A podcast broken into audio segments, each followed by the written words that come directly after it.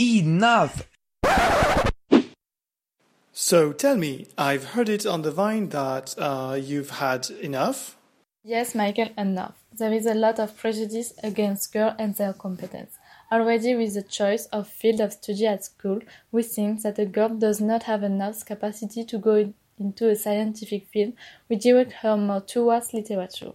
Can't a girl have the same abilities as a boy seriously?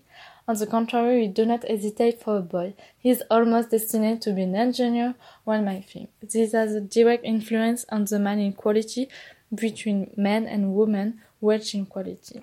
Since girls are directed towards less valued sectors, so is in salary. Nowadays, we live in a society with an old culture where women are in a position of inferiority. The greatest inequality is in education and employment.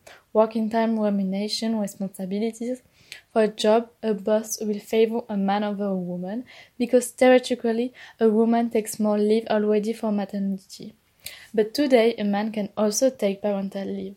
People are often surprised when a woman with children succeeds in a making career as if she were unable to do so, whereas a man who makes a career is not interested in whether he has a children or not because that is normal. And the cherry on the cake, a woman is always judged on her appearance.